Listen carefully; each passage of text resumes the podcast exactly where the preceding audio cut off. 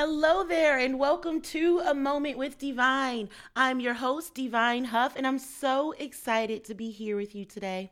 So, last week it was just us, and we talked about the importance of friendship. We learned research supporting that the more stuff mice have to do, the less likely they were to do drugs. We also learned that friendship can add years to your life and add quality to those years. Well, this week we have a very intriguing guest, Lance Bennett, PhD candidate at the University of Iowa in Communication Studies and licensed minister. We will talk about his studies on emotions and how they can be contagious, major themes he has found in his research, how and when he became a licensed minister, his beliefs in energy, religion in the black community, creativity, and more. But first, let me give an introduction as to how I met Lance. We go to the same church, Bethel AME, here in Iowa City. Upon first hearing him preach, I knew this man had a gift. Not only did he evoke emotion from the congregation, but he also made us think and laugh while doing it. Every time I see Lance, he has an inviting smile on his face, and he can't help but make you feel comfortable. He has a way with words and knowledge of the Bible that is profound. I am inspired by him to live more authentically while loving God and trusting that my path will roll out before me like a red carpet to success. Without further ado, I give you Lance Bennett. Lance, how are you? Good. How are you? Thank you so much for having me. I'm so excited that you're in the studio with me that you found the place because it's like a maze down there. Indeed, indeed it is. You know, and it's cold that you felt like coming all the way out here. So thank you uh, for being here in presence. Not a problem. Not a problem. I like your introduction. Now I have to live up to it. Small potatoes. Small potatoes. So I have a few questions for you. So let's get to it. All right. So what are you up to now? Any new projects? Uh, so yeah, so my research, uh, as you said, I study this construct called emotional contagion. Um, it is a is a phenomenon in which basically explains how people experience the emotions of others um, during social situations. And so, as a communication scholar, um, there is a limited amount of research in the field of communication about it. And so, uh, what I seek to do is study this construct in many different ways. Um, I guess the first thing, uh, and this is where the first project comes into play. Um, the first project looks at um, emotional contagion and social networks, right? So, the fact that we're all connected um, uh, in the way in which we communicate one reflects the connections that we have with other folks um, and vice versa right? And so uh, when we look at social networks, we can understand that uh, a person who is one or two or three degrees away from us can control or not necessarily control but influence our behavior even if we don't know them mm. so that friend of a friend that you don't necessarily know may be able to influence your behavior and emotion uh, via the friend that you both mutually know and so um, the first project just seeks to get at that question at a micro level. Social networks can be can be massive, right? They can be from like friend, like can be uh, nations. They can be um, organizations. They can be anything. But with this project, we looked at things at a dyadic level. And so it was a scenario study in which we gave participants a scenario about a student who's failing a midterm exam um, you know, we told them that imagine your professor is giving back the midterm, and this person, uh, whether we uh, we had them either randomly assigned to either uh, have the person who was recall re- reporting the story either be a best friend or an acquaintance. So either this best friend or an acquaintance whom you talk to either frequently or not so much at all was telling you their story um, about failing a midterm. They have a 2.95 GPA. They need a 3.0 in order to stay in their major. They feel like they're going to get kicked out of their major. Um, if you can see my face right now, my jaw just dropped.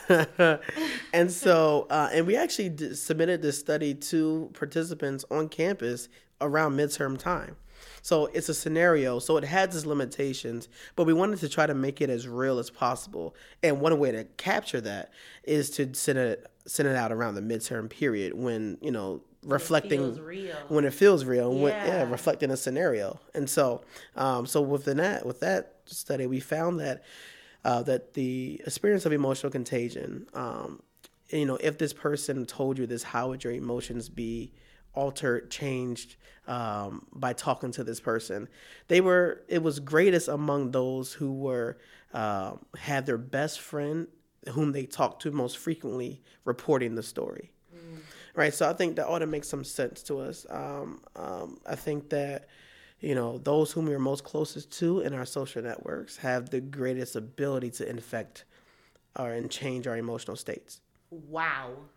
That is phenomenal. Oh, thank you. That we that you're finding out that these things are are a part of the human experience that um, in studying the human experience Mm-hmm. and letting us know how knowing each other can affect our moods right, just knowing each other right, and then it almost has an uh, effect on affect or or Mm-hmm. Yeah. you you see that difference Yeah, there there's a big and then difference. there's a huge difference and um and emotional connectivity and empathy yeah, yeah. so like if it's a stranger you'll have less empathy Yeah, certainly. And so uh, even you know you know that brings I think that brings us to an important point of what is an emotion.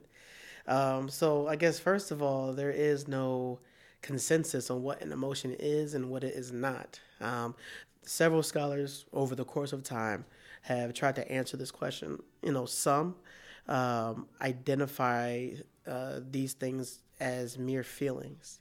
Some have said, okay, it's it's not just that; it's also physiological responses. Building upon that, some have even said it reflects cognitive states. So then, people even then have tried to answer the question: Well, what's the difference between a cognition and an emotion? What's the difference between affect and emotion? What's the difference between emotion and mood? Right, and so I think um, these are all questions that have no consensus on them. You know, I, I subscribe to the idea that emotions are discrete, specific things that include feeling, affect, physiological response. Um, if I'm fearful, I get sweaty palms, for example, right? Or if I'm sad, I cry, right? And so, like, um, there are these are the different things in which people people have investigated over the course of time. And so I think when, when we look at the communication of emotion, though, um, we see a few things. Uh, I think one, we can look at voice inflection. You know, yelling, for example, uh, certainly is associated with certain emotions versus another, like surprise or fear or anger. Um, you know, you know, and you can also look at uh, nonverbals, nonverbal communication, facial expressions, body posture, um, and so these are different things in which we uh, explore in the field of communication. that is amazing so what are some major themes that you found in your research So yeah, so um, and so I think one thing that we're finding right now is that emotional contagion does exist when we're communicating, right? I think that was sort of kind of the foundational question I needed to ask myself um, and to actually test. Because when we look at emotional contagion in general, it is very much an interdisciplinary concept. So many fields have investigated it, um, but it originated in psychology and, and things like sociology.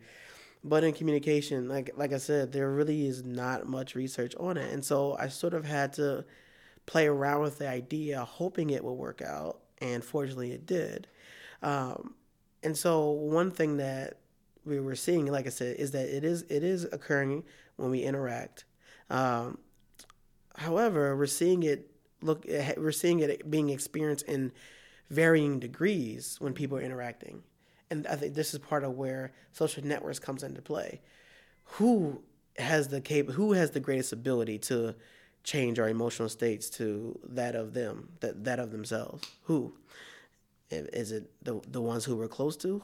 Can it be mere strangers? One study we did, uh, this was last summer, where we looked at, uh, we brought strangers into our lab. And, you know, for those who may not know, um, our interaction labs in communication studies are set up like a living room scene in which people uh, we just have people have a conversation about whatever study we're doing and in this particular project we had people come in and talk about uh, stressors that they've experienced within the last month or so um, and our goal was to see if um, people can essentially experience these same negative emotions about these stressors as those whom have who have the stressor. And so we actually had them um, have their conversation either online or face to face about this stressor. And so there was a previous study that came out by uh, Jeff Hancock, who's a professor at uh, Stanford. Um, it looked at emotional contagion via Facebook and, and, and online uh, settings. And so we kind of took it from that logic too. Um, uh, but we also needed to see if it would happen face to face as well. And so we found that it does, right? It does, and it and the contagion was greatest among those who reported very severe stressors, those things that are constantly on our mind and require a ton of attention and thought, and also those who uh, had their conversation face to face. And so um, the second part of that study was to do a follow up with the person who is listening to the conversation of the person reporting the stressor to see how long emotional contagion lasts. I think, and now this is where it gets really interesting. It's a really good question. Yeah, because we don't.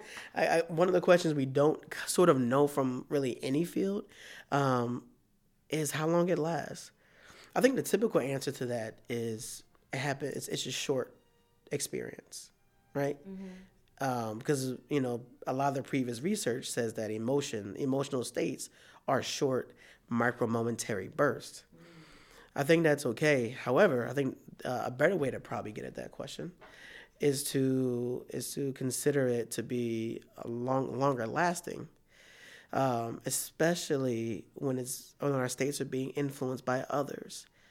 Many times, someone who we don't know, right?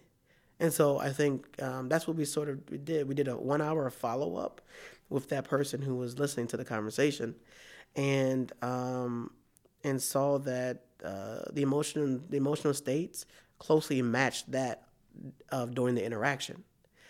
To the almost to almost they were very close uh, in number, and so I think that lets us know that contagion is not necessarily.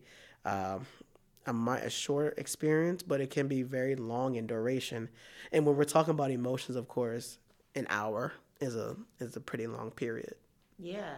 I mean, just think about if you felt anxious or nervous or sad, mm-hmm. and five minutes feels like too long. Right. And then an hour feels like forever. It's like an eternity. Exactly, exactly. And so, like, we took, yeah, so that's what we did when we um, yeah, that's what we did. We looked at those things, and so there are a few more things coming down the pike that we um, want to explore. And so, yeah, that's what we're doing. So, what are the goals of your research?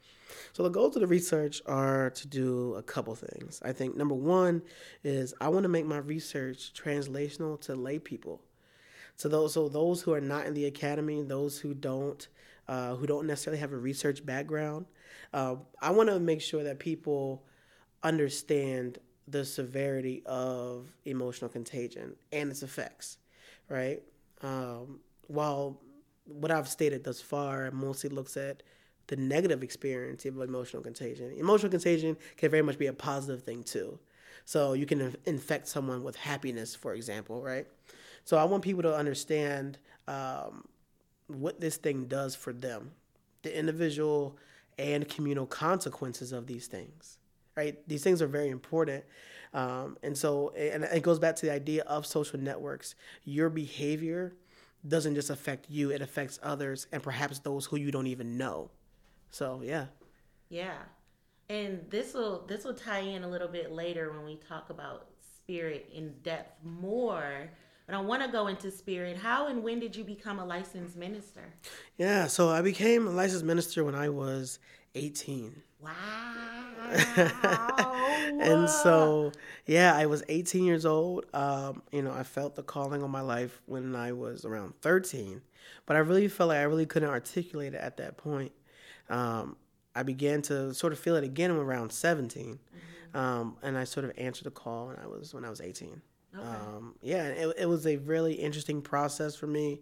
Um, you know, I presented, you know, the th- you know the calling to my pastor, who has to be he he or she has to be the one to you know license you and things like that. And so like you got to talk to that person first. Um, and you know the pastor sat sat me down and asked me like why, you know, how did these things come about?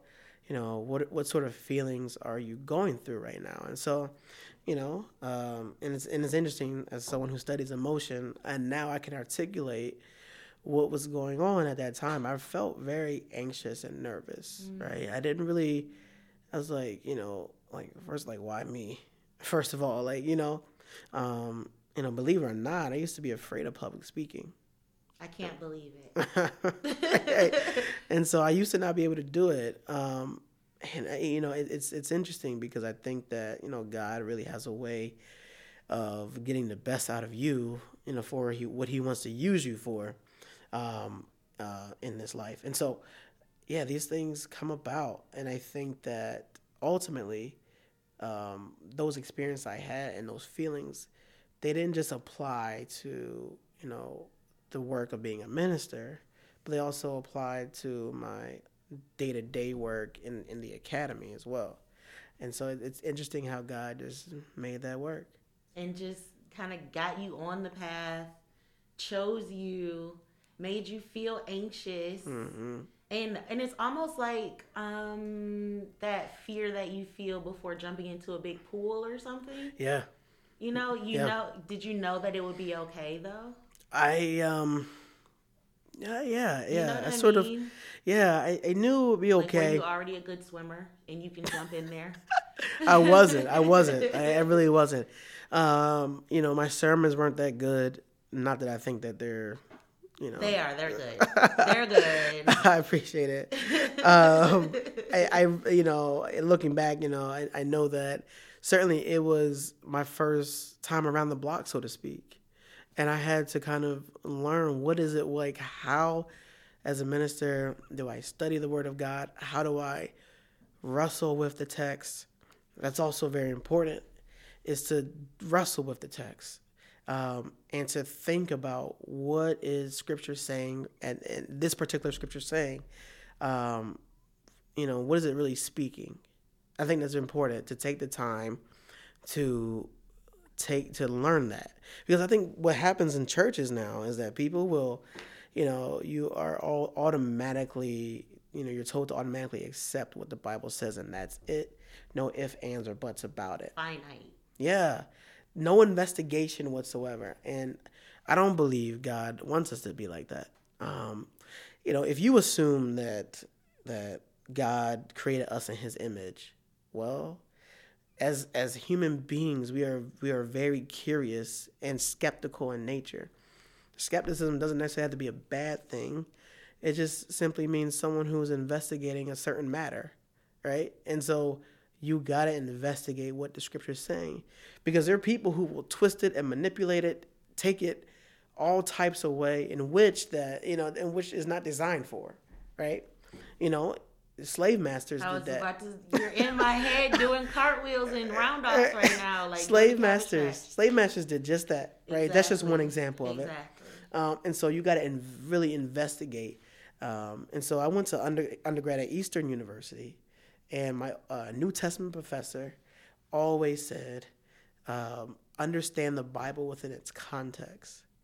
Um, I can hear him saying it now understand the Bible in its context, mm-hmm. right? Which basically just means that, you know, you are understanding scripture in the time in which it was written for sort of who it was for. Now, that together will raise some flags for a lot of people, right? That statement there.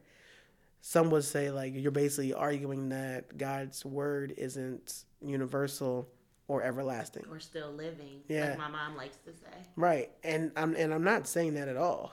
Right? But there are certain things in which scripture in which we don't do today. For example, if you look at Leviticus, technically, you shouldn't be eating lobsters, shrimp, crab legs, all of that. You shouldn't be technically. And I shouldn't cut my hair either, right? Right. and so if if if we're gonna if we're gonna say God's word is true, and we're to say that you know the word was inspired by God, written by man. We need to sort of take a break and take a step back to say, okay, what was God saying at that time, right? Um, you know, I think you also get people who will are, are ready to declare these are the end days, right? Because of what Paul said. You know, Paul was also speaking to people in his time too, right? And so, you know, you the way in which one interprets scripture um, really will determine how you go about understanding those things. I wholeheartedly agree with you. Now, do you believe in energy? Because in your research, you found that energy, or at least emotional contagion, is real, mm-hmm. and that we need to pay attention to how we deal with ourselves and others. Like, do you believe in energy? I do. I do. Um, you know, uh, I believe it in the sense that all of us have things in which you know certain vibes that we communicate and that we give off. Um, I, wholeheartedly agree with that. You know, it's it just goes back to the example of like the apple spoils the bunch, just like that. Mm-hmm. You know, if you walk into a place and you know everybody don't want you there, well, you'll feel it. you'll feel it, right? And so I think, um, yeah, I definitely believe in that, and I think it's very uh, em- emotions and energy is very much contagious, right? Um, it can it can be very detrimental to a community, uh, whatever that community is, large or small, right? Uh, it can it can ruin a whole office. It can ruin a whole department, um, and if it gets wild enough, it can influence a whole university, right? And so uh, again, it can be both good and bad, right? You know, good energy is very productive, right? It's very productive for people. Um, I think research does find emotional energy in general um, has ability to in- influence people's workspaces, increase productivity, reduce conflict. Uh, I'm thinking about um, Sigal Barsade, who's a professor at University of Pennsylvania in the Wharton Business School. Her model of group group emotional contagion explores just that. Wow. Right and so um, yeah, I think it's important. You know, I did, and I, w- I want to say experiment, but it, it feels like an experiment, but it was actually an activity, an activity in grad school called Energy Line, and I mm. was and I was studying theater. So you line up as many people as you can, like between five and ten people in a in a straight line. Have each of them turn their back, mm. choose one person out of the line to be the energy giver, hmm. have them give all of their energy to one person in the line, and then if when everybody's in sync, you can kind of see people sway a little bit. You kind of like watch them move a bit, hmm. and then you have everybody raise their hand in the direction in which they think the energy is going. Hmm. And nine times out of ten, they're right. Yeah. Yeah, that's interesting. And the person who that was chosen raises their hand, like I think it's me. Yeah.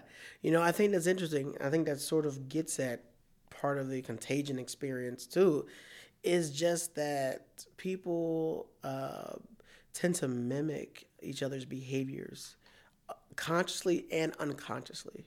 Right? There's one author, one scholar, he refers to it as the chameleon effect. Mm. Right? Um, he likes the chameleon effect simply because um, it sort of blends in with its environment, mm-hmm. right?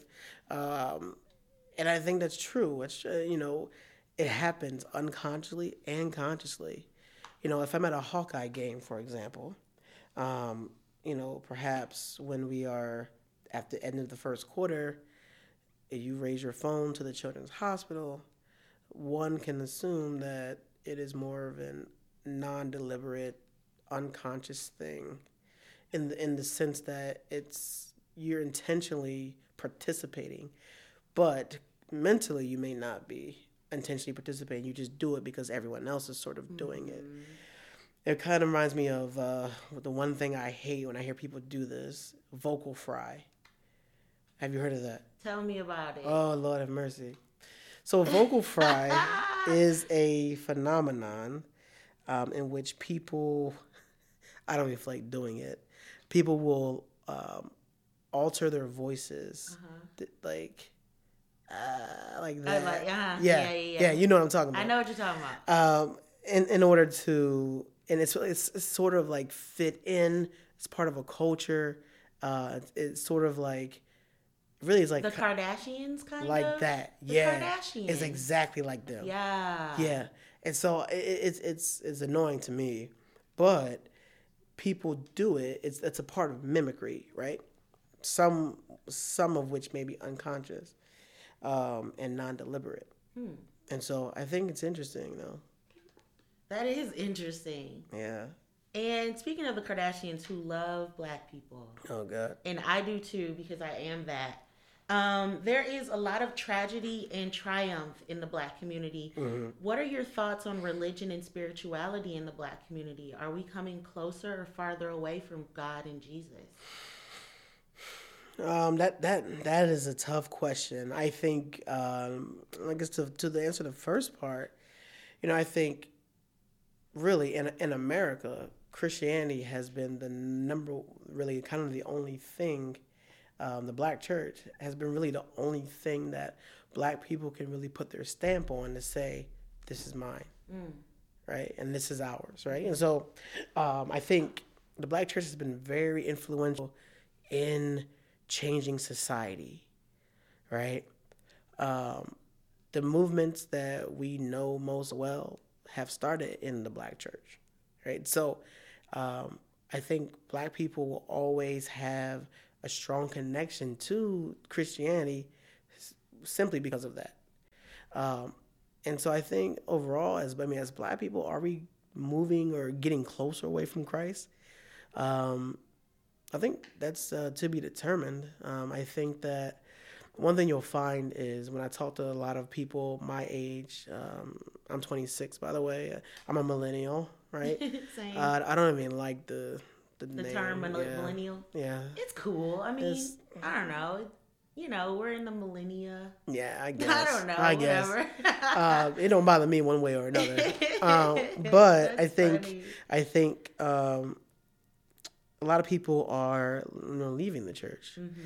because a lot of the things in which has go have gone on in church that have necessarily not been either been appropriate, not have been appropriate, or have caused you know significant emotional, physical, or psychological damage. And so I think um, you know you constantly hear a term called church hurt, right? Oh. Yeah, church hurt is a is a thing, and so um, I think that those things are. I think we should definitely recognize those experiences as being real experiences, and so and figure and, and it's the church's job, church universally, to figure out how to you know reconcile that one and two how to not let it happen again. Um, I think that it's tough to work through those types of situations. And you know, and people don't want to oftentimes don't want to go to church because of that. And I think that's very important to to recognize. Again, how you interpret scripture will kind of determine how you uh, address this this problem. If you if, if you attribute it to it's the end of days, like many people, well then you're sort of in that spot right? End of days, people turning their back on God, type of thing.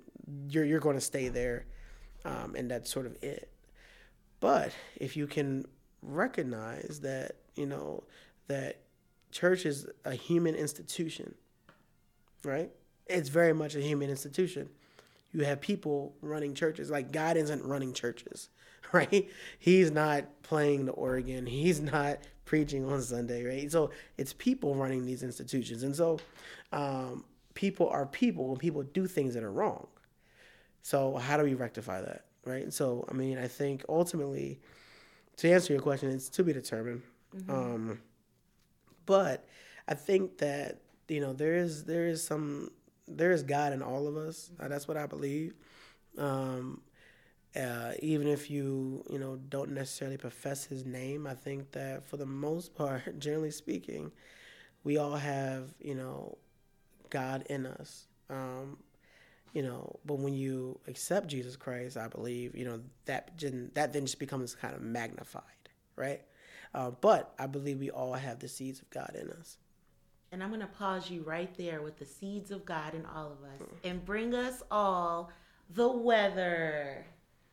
So, currently, or at least a few minutes ago, it was 25 degrees outside. It is dark, so I can't see if it's cloudy or not. But uh, 25 degrees Fahrenheit. And it's just cold, man. I don't know what else to say. It's cold, but I won't complain because it will get colder. So, okay. Next question is Do you think that without the institution of slavery, so many black Americans would be Christian or would we be a different religion? Um, yeah, that's a really good question too. I think so. uh, So I think part of it, part of you know what went on in slavery was that um, that people were Manipulated, yeah were manipulated into Christianity. bamboozled, hoodwinked? Yeah, all of that, right? And so I think, um, yeah, no, I think that's a hard question to answer. I'm not really sure, honestly. Mhm. But I think one thing that is true is people have over time um, been a part of Christianity, not so much from their from their own will, but um, but from people forcing them to, right? And so you know you can even say that you know parents who you can address the problem, not necessarily the problem, but the issue of parents taking forcing their children to go to church, right? And so perhaps that has something to do with it too. Of like, yeah, I'm a Christian because my family went to church, and you know my grandmother went to church, and her grandmother went to church, and so on and so forth. So I think certainly perhaps people, you know, slavery has brought us closer to God in a weird way. That in that way, right? Certainly. Um, but I think that you know everyone has their free will. Um, you know, ex- excluding slavery, Yeah. right? We're not, talking- you know, um, has their free will to you know be a part of Christ um, for the most part. And so, and I think one thing to recognize is in America, we are very fortunate. We are very blessed to be able to have that will, because in other countries, um, not so much, right? You know, you you can get killed for wanting to go to church or even having a Bible in your hand, um, or even saying the name of Jesus Christ. And so I think uh, in America we are very blessed, um, despite our flaws, um, our many flaws in America. We are very blessed to actually be able to have these opportunities, and so yeah. And I'm so glad that you brought up the the forced aspect and thinking about people from generations past that have been going to church their whole lives and then put it on you because I learned in undergrad that it's possible that religion can be passed down genetically through generations. What do you think about that? I've never heard that before, honestly. Um, I've never heard Well, that. here you go. Um, I'm trying to think. On and the- it almost makes sense though i mean if you think about it like um if you think about emotional contagion Mm-hmm. right you think about how long that can last amongst people that that you know right. and then you think about a a household that you're in with people that you know all the time Right.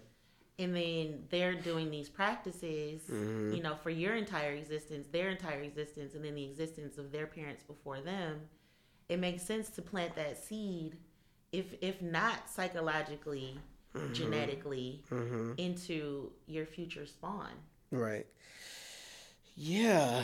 Um, no, no, no, that's interesting because then, to me, if that's sort of the then case, it really takes kind of choice away a little bit yeah. If that's the case, then I, then I feel like you know you would also have to consider if if hate if hatred or racism is biological. could be could be And so, like, I think, I think, uh, I, I, I, I don't have an answer to that. I don't know. I really don't. I don't know. I'll have to think about that more. Um, but chew on that yeah, yeah yeah, I would have to chew on that to see if uh, to, I would even have to do my own research to see what some studies have found about you know religion being passed down genetically. Um, I don't know, but you know, as someone who studies social behavior, you know, I, I mean, I certainly my my skepticism will be high, right? Um, because you know, part of understanding social behavior, part of it, is that you know we're sort of our own individual beings who got our own behavior to a degree, to a degree, and so like it's really hard to kind of uh, for me to sort of wrap my mind around that possibility. Mm. I'm not saying it's not. Um, I just certainly would have to do more uh, research on that matter. Yeah, um, it's interesting though. I mean, it almost feels like my spirituality, at least. I can't. I don't. I don't know if my religion specifically, but me being a very spiritual person has a lot to do with my family hmm. because most of my family, my immediate family, are very spiritual people. My mom's a pastor. Mm-hmm. You know, my aunt's a doctor, but she also does she does eastern and western practices mm. so it's like you know and she believes in the the whole person right and in treating you know not just the ailment but everything that goes into it you know what i mean yeah so it's like so and we you know we pray we love god we all meditate we all like we all do this stuff yeah. You know what I'm saying? And it's just like in my family, it just is. Right, right. And I think I think meditation and prayer is important, right? Mm-hmm. So, you know, I think what you'll find in scripture is that, you know, the Bible says, you know, meditate on God's word, right? So, um, I think there, I think what you'll find is that those who are more traditional in their faith, not conservative, but traditional in the sense of I follow the word for word what the Bible says exactly to a T, right? Uh, I think for many folks like that, the idea of sitting still and meditating is not necessarily biblical. Mm. Um, but you're supposed to meditate on God's word. Now, that being said, though, I mean, of course, meditation is is is more of a whole, no pun intended, more of a holistic type of thing. Yeah. Um, and and as it is in its practices, as it is in its in its in its in its behavior too meditation is not just sitting and reading the Bible all day, right? And I think, again, you have to understand things within its context. There's no way, unless you're in seminary all day, right? You reading the Bible all day as an individual who has a job. How is that productive? How is that productive? And how's that even possible? You'll get fired in a heartbeat because mm-hmm. you're not doing no work, right? And so um, it's about being earthly good or finding your earthly goodness as well. Yeah, I believe that too. You know, I, I just think that there's more to this Christian experience than just what's in, in the Bible, right? Um, some people will disagree with that statement, but I think there's more to it. You have to, um, you have to understand your role and place on earth more than just picking up the scripture and that's it, right? Mm-hmm. I think you have to understand who you are as an individual um, and the play and the role in which you play in society, um, the place in which God has called you to be. Um, right. So, like for example, I'm from I'm from Philadelphia. Never would I have thought in a million years I live in Iowa. I know, right? right? But it's Never. so sweet. Right. I yeah. love this place. Yeah, I, I like know the it's, place. It's, interesting, uh, but I love. I really. It's just sweet place. Yeah, I I mean I I've grown to love it, mm-hmm. and you know I think wherever God places you, right? There's a reason why you He has you there, and so I think your job then is to make sure you live in such a way that it's productive, not just to the kingdom of God, but also to society. And I believe those two things in tandem is what God wants us for is, was wants for us. Because um, to me, you you can't go around you know raising hell and call yourself a Christian at the same time. I, I, just don't think that's okay. Yeah. If you're making other people's lives miserable, you know those whom you work with, those who you live with, etc., um, and then call yourself a Christian and want to recite scripture, uh, that's not that's not that's not a that's not the way it should be. Yeah. So yeah. We're not called here to be drama filled. No, no, indeed. And so, but I think we're called to make sure that the place that we're at is is better when we leave than what we found it in. I can dig that. That's it. That's it. And it doesn't necessarily have to be this big grandiose thing. It can be, you know, you know, your presence and can can be the piece that that department or that job needs, right? Um, you know, the leadership that God has called you to, perhaps that's what's missing where you're at. Then, you know, it's your job to essentially figure that out and figure out what and how God wants you to navigate in that situation. I think that's important, um, and that's and that's the way I go about, you know, my faith. Um, yeah, I'm not someone who's going to quote scripture at you all day. Um, that's just not how I operate. It's not how I, you know, conduct ministry. Um, I don't think that's, you know, quite okay. Actually, I think that has more harm than good. Now, I'm not saying that you shouldn't know scripture.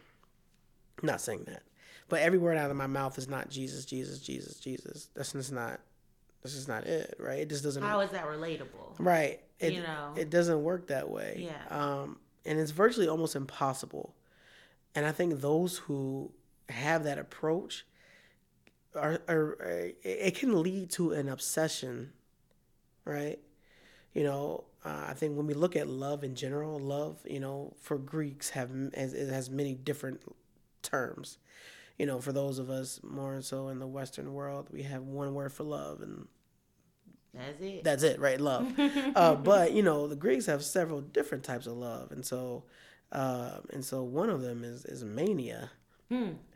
Is where we. Wow. Get, is where we get the word maniac, which means like crazy or some type of obsession, Mm-hmm. right? And so I think people, especially, I think you can get really caught up in that sort of mania when you are um, interpreting the Bible in certain ways in which it doesn't really call for. You know, um, I need to quote scripture every other day, every other minute, rather.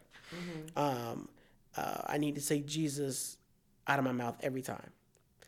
My, you know, I need to tell you what the word. I need to tell every person what the word says, and I don't. I don't think Jesus wants us to love Him that way, right? I think what's interesting is that when we look at Jesus Christ and who He is, there are uh, similar qualities about Him that are in us too. Most people, anyway, wouldn't want someone obs- obsessing over them, right? Um, I'm giving a very big face right now. I'm like, uh uh right, right. and so, in in in however that looks, right? You know, uh, imagine it as someone who, you know, like you were in high school and you found someone that you liked, right? You write their name all write over their name right everywhere um you nowadays you text them all day. You text your friends about them all day. Mm-hmm. every other word out your mouth is that person's name. I think it's a similar thing. Mm. um you can be so in love with something that you drive yourself crazy um and that the love itself is crazy. And i think you know people christians i think we just have to be very careful of getting to that point. You know i, I just don't think jesus wants us to, to be like that Yeah, I don't think Jesus wants us all to walk around like maniacs. right Just right in general, because then that's just not productive. no not where's at all the where's the balance in that? exactly and so and, and you have to really uh yeah you as a christian you really got to watch that you know uh because i think when we first many times when we first come to christ Oh yeah, it's so exciting it's so exciting and right enticing, and Right. like, and you want everybody to feel like you, Right. And you could feel this way if only you believed what I believe, Right, And right. do what I do, exactly And here's everything, Right. But then you kind of calm down a little bit. Yeah, and so you know, it's it's, it's interesting. You know, I, I think that we all, you know, I think we all have a place in you know in this world um, to understand who Christ is. Um, you know, but the interesting thing is, I also have, I have some of my people that some of the people I care about the most are not Christian. Same, Those who I'm, you know, people who I'm really close to. especially living in a college town. Right? Yeah, yeah. yeah. Honestly. You're gonna get a lot of that for sure. Oh yeah, And so, like those who I, you know, I really care about the most, those who've had great impacts on my life, both you know personally and professionally, don't necessarily identify as Christian. They identify as Muslim or Buddhist. Um, and so, I think we just need to have open dialogue about what you know these things are, um, and to, and be very careful in deeming one one thing not as not holy or sanctified um, because you I mean you really I think I think Jesus really set a good example of essentially reaching across the aisle, so to speak, um, with those who didn't necessarily believe the same things in which he did. Um, and I think that's what we're also called to do as well. It doesn't necessarily have to be spiritual, right? You know, reaching across the aisle with those who disagree with us about racism, disagree with us about, you know, sexuality. Any any matter, really, is what I think what we're called to do. Now, is it easy? Absolutely not. Because a lot of these issues we are very passionate about and and for good reason. Um, but I think that's what Jesus wants us to do. To be able to, you know, talk to those who don't look like us or who don't believe the same things that we do, um, and to see how we find common ground. You know, your job isn't necessarily con- to convert them, right? You don't need to be saving a thousand souls before you go to heaven. um, you don't, it, and, and you know that's sort of, I don't know. I think people place numbers on things. Uh, Jeez, Louise. Yeah, people place numbers on things, and I'm just like, why? Yeah, it doesn't matter. It, right, there's no cap. Yeah. Right, you know, it, there's no, you know, I, I and I just don't believe that. Um, mm-hmm. Again, some some people disagree with that wholeheartedly. I mean, I think I'd rather see a sermon lived out by your behavior and your actions than hear one. Um, that's an old quote um, that I stole from someone that I've heard. I was like, whoa. that, that I've heard. Really cool. I actually don't know who came up with it. I've heard preachers say it before, mm-hmm. um, and something I grew up hearing all the time. And so, I um, that's something that's something I try to live by. You know. I so you were. Oh, I'm sorry. Go ahead. No, go ahead. Go ahead. Yeah. So earlier you were talking about the importance of tussling with the scripture. Yeah. And and that it's okay to question. Mm-hmm. So how does that look though? Like questioning questioning God or I mean, I know what it looks like for me. Yeah. Going to your pastor if you have a question or yeah. a pastor or um, or to the synagogue, or whatever. Yeah. I mean, synagogue or where, wherever you need to go. Yeah. And ask the people that know things about you know the book or the walk that you want to walk mm-hmm. and then they can answer questions or you yeah. can meditate or i don't know what do you think i think uh, so for me as a minister um, you know some some will deem that to be a problem mm-hmm. right and, I, have and i've had several conversations with people about that you know those who are more seasoned in ministry than I am about that, and many people disagree with it. You shouldn't be doing that. You shouldn't question God. And again, I'm not sure. Uh, I I don't see how that's fruitful or beneficial at all. You know, when I say questioning God, I'm thinking like, you know, why? Why would God say this as opposed to that? Mm. Right? And so I think asking the question why is important it's not so much of I think people confuse like asking questions with doubt. Agreed. And and that's not that's not necessarily what the what what it is. At least not in my case. But I'm just trying to investigate more about what God is doing in this particular particular scripture, right? And so because there's more. If you want to make the claim that the Bible is something that always gives a word and it's always refreshing, well, that well runs up dry if you stop asking questions. Right? That's sort of how I see it. Mm. And so you got to figure out, I think all of us need to figure out how to ask deep, challenging questions. Right? Again, because you can get very complacent in your faith just by going to church every Sunday because grandma went to church every Sunday. Mm-hmm. And that's just what you do right? You can get very complacent, and I and I don't operate like that. Um, those who know me well enough know I that is not how I operate. If something isn't working, then I'm not going. I'm gonna stop doing it. That's good. That's growth. Right. I'm, I'm gonna stop That's doing maturity. it. Yeah. Right. And I think that's the opposite of stagnation. Right. And I think as Christians, we have to do the same. Right. We have to figure out even some of our church practices universally. Why do we do them? Right I think it is also the job of parents to illustrate why we go to church. Mm-hmm. Like, why do we worship God on Sunday, right? Why can't it be Saturday? Why can't it be Friday, right?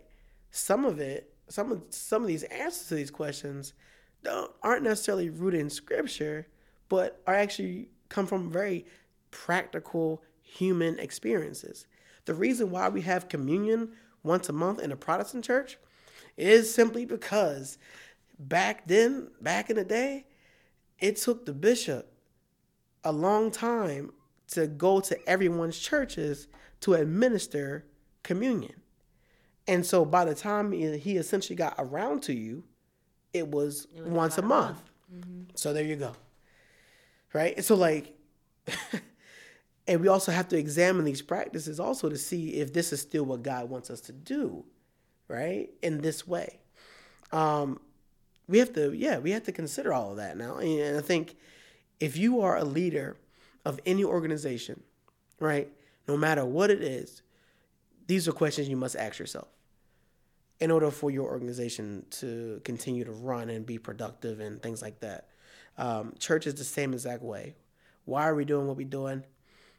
Um, and and are we, is there a, is there a way in which God wants us to do something different for right now? And I think, um, yeah, we have to ask ourselves those things. Otherwise, we will be you know stuck. we will be stuck in a serious problem. Mm-hmm. Um, and perhaps this is why a lot of millennials stop going to church now. Perhaps that's one reason why. A lot of millennials I found are moving more towards the I'm spiritual, not religious. Yeah. Train. Yeah. Yeah. And I I hear that. I, I hear it. I'm sure you hear it a lot. You know, and I and I feel it. I get it. You know, uh, because if you have if you have people who are just all about the religiosity of it and not so much a spiritual aspect again you need you go you gonna quote scripture to me and this is you tell me what i should be doing but the way in which you behave doesn't reflect the scripture then then what's the point mm-hmm. and if you grow up seeing a lot of that hypocrisy yeah mm-hmm. then that's sort of going to be your perception mm-hmm. and i think this kind of goes back to what i said earlier as a church then it is our job now to recognize these these problems, address these issues, and try our hardest to make sure they don't happen again. Yeah, facts. Yeah. And it's like if you questioning helps you to continue to learn. Mm-hmm. And as long as you continue to learn, you continue to grow. Yeah. And when you stop learn, learning, you stop growing. Yeah, and, and that's it. You know, I think it's it's the same. It's the same thing in you know my daily my daily work as a graduate student um, and as a researcher always asking questions mm-hmm. if i if i don't if i stop asking questions then i have no research to do mm-hmm. right it's literally i really do yeah i it's really based ha- on that it's based mark. on that yeah it's based on inquiry mm-hmm. and i mm-hmm. and i always ask myself uh, myself a question you know um, and that, and I, I, I believe that's what God has called us to do. Mm-hmm. Continue to ask questions. Um, and I, I think it's just mis uh, misleading to say that shouldn't question God, um, as in you shouldn't question a parent, right? Parents do the same thing many ways, right? They'll say, "Do something because I told you to do it." Okay, but there's a reason why he told me to do it. Isn't isn't just the fact that you just came up with this idea out of nowhere is it for my well being? Is it for whatever other reason? But there's a reason for why. Mm-hmm. And so we have to with our with with the word of God, we must ask these questions too. Um yeah. Yeah. So what do you do creatively? We know that you love research. Mm-hmm we know that you you love at least doing some kind of surveys yeah. and and experiments with people but what else do you do creatively um so i uh, i'll be honest with you i'm not a very creative person however one hobby that i do have that i really enjoy it's a little weird um i actually um i i love to look at financial stuff um in particular like credit cards I play the credit card game. Um, I love getting credit card points for my stuff because I want to travel for free. Mm-hmm. Um, of course, you have to build up the points to, to eventually get to that point. But like, yeah, I love looking up that stuff. Um, I'm all about the gamification of credit cards. Uh, I think it's it's it's it's certainly classism. I will I will say that it is classism because there's certain people who can't you know afford premium credit cards mm-hmm. um, and certain people who can't even get to that point based off a credit score mm-hmm. um, uh, and so it is classism but my goal is to learn more about these things so i can inform others who who grew, grew up like me who are in the same social um, social environment as I am to also like learn these things too. To say like hey you know no matter where you come from you can also get this opportunity as well and so um, you too can fly for free that's right that sounds like a good that sounds like a good southwest ad that's a good southwest ad unfortunately southwest doesn't come to cedar rapids you have to drive to des moines for oh jeez louise yeah i love southwest though but um, but you know, I think yeah, I think this is very important stuff. You know, especially for black for black people. You know, mm-hmm. to make sure that your finances are correct and in order. Um, yeah, and to make sure that you'll be able to afford the things in which you want to afford in this life. And I believe that's also part of what God has called us to yeah. do, to be able to enjoy the pleasures of life. You know, um, I think as a Christian, I'm not so focused on heaven as much as I am living. Because mm-hmm. you can easily be so heavenly minded that you're no earthly good, as the saying goes, right? Agreed. If you're if you're quote if, if you're quoting heaven, heaven, heaven all day, but haven't done nothing to help someone else live better, then what's the point? Where can people find you? So you can find me on Instagram, Facebook, Twitter. Um, Twitter, my Twitter and Instagram handles are calm at calm and emotion, calm C O M M, and emotion. Um, it's just simply short for communication and emotion, which is what I study. So you can find me there. Find me on Facebook. At, uh, my Facebook name is Lance Kyle Bennett. Um, and so, yeah, you can find me there. Feel free to add me and follow. Well, thank you so much, Lance Bennett, for being on the show. Those are all the questions that I have for you. Thank you so much. I'm sure that you have inspired other people to question the things that they don't know everything about. Right. And to continue to grow. Yeah. And to continue to be, you know, positive beacons of light in their communities, hopefully. That's right. That's right. Yeah, I um that's that's what we're called to do. So let's do it. All right, let's do it. Yeah. And that's all the time that we have here at A Moment with Divine. Tune in next week, Thursday at 5 p.m., for more on spirituality, creativity, and livelihood. And remember, your energy can be contagious. It's important to know what kinds of vibes you're spreading around. Until next time, you can find me on Instagram and Twitter at Divine, that's D I V I I N.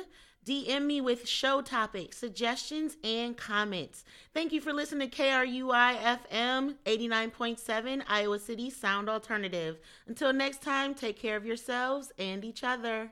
Support for KRUI is brought to you in part by The Broken Spoke. They offer new and used bicycles, cycling accessories, and also service all kinds of bikes. They can be found in Iowa City at their new address, 757 South Gilbert Street.